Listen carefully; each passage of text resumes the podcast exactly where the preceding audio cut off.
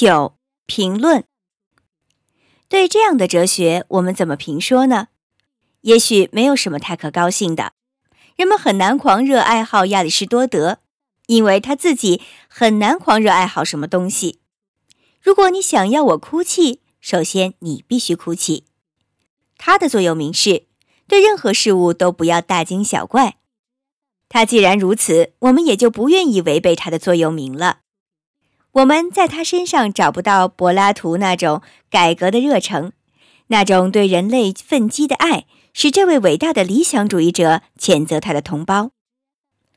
我们在亚里士多德身上看不见他导师的那种果敢的独创精神和豪放迷人的魅力，但是读了柏拉图之后，再没有比亚里士多德持怀疑态度的镇定自若对我们更有裨益的了。且让我们概括一下我们认为不一致的地方吧。他所坚持的逻辑一开头就让我们觉得伤脑筋。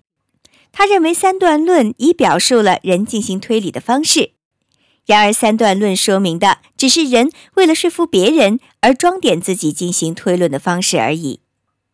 他认为思想先有前提，而后寻求他们的结论。而实际上，思想却先有假设的结论，而后寻求提供证明的前提。寻求的最好办法是在受控制和孤立的经验条件下观察个别的事件。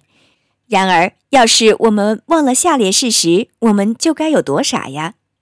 两千年来，仅仅只改变了亚里士多德逻辑的肢解问题。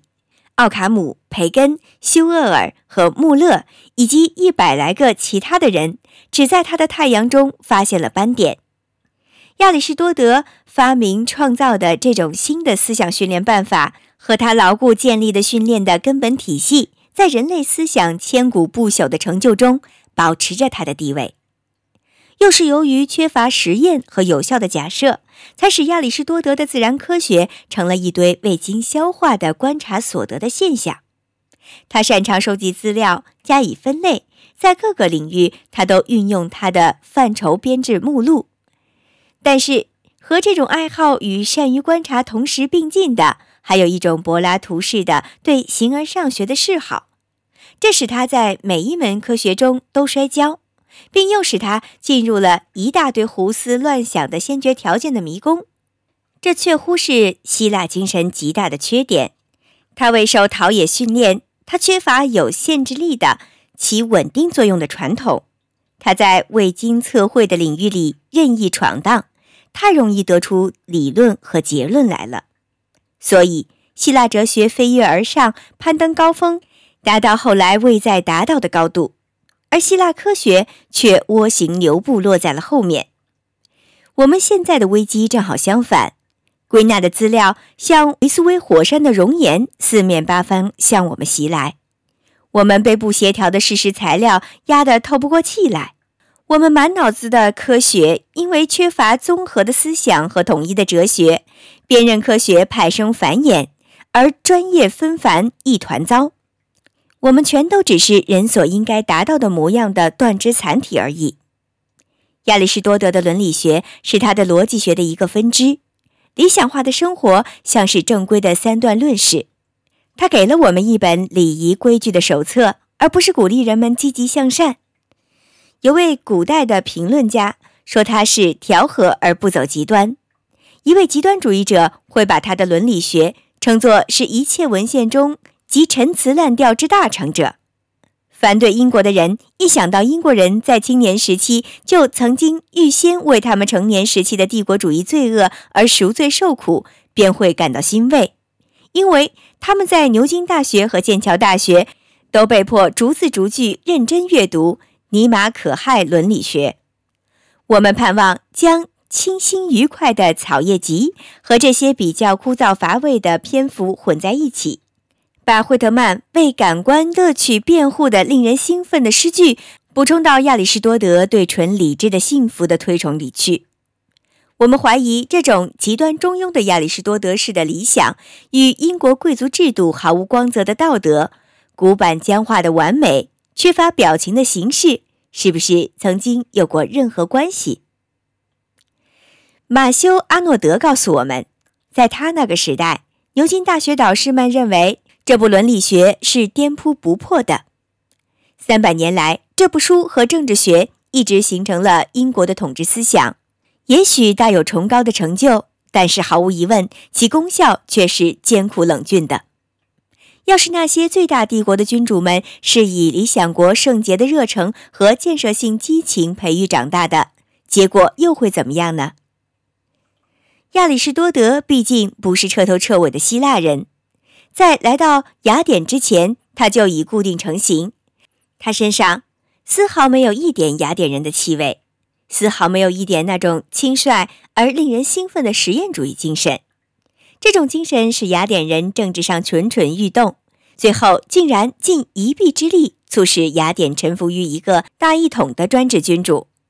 他把德尔菲误走极端的命令实施的过于彻底了，他削掉两端，竟至于最后没有留下什么东西了。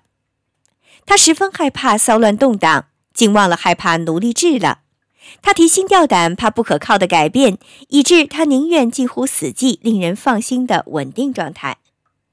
他没有赫拉克利特式的那种流变意识。这种意识证明保守分子有理由相信一切永久的变化都是渐变的，也证明激进分子有理由相信任何稳定状态都不是持久不变的。他忘了柏拉图的共产主义是对少数优秀分子。不自私自利、不贪得无厌的人说的。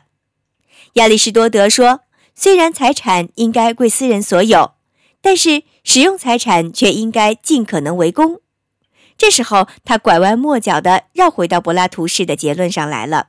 他没有认识到，生产工具归个人掌握，只有在这些工具简单的人人都买得起的时候，才起鼓励作用，并大有裨益。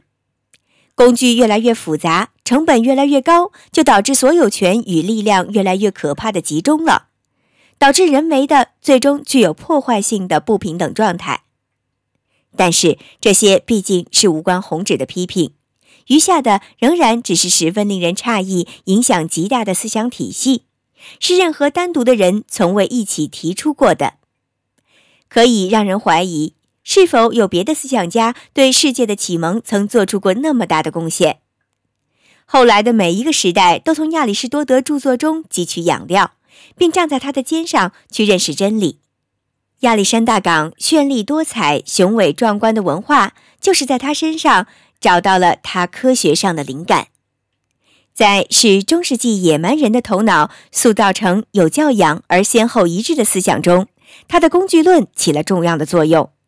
其他的著作，公元五世纪由聂斯托尔派基督徒译成叙利亚文，此后于十世纪时又译成阿拉伯文和希伯来文，又于约一二二五年译成拉丁文。这使经院哲学从阿伯拉尔雄辩开始一转而成为托马斯阿奎那百科全书式的集大成。十字军带回这位哲学家的原文更精确的希腊文抄本。君士坦丁堡的希腊学者，一四五三年以后从围困的土耳其人那儿逃出来时，带了更多亚里士多德的珍藏。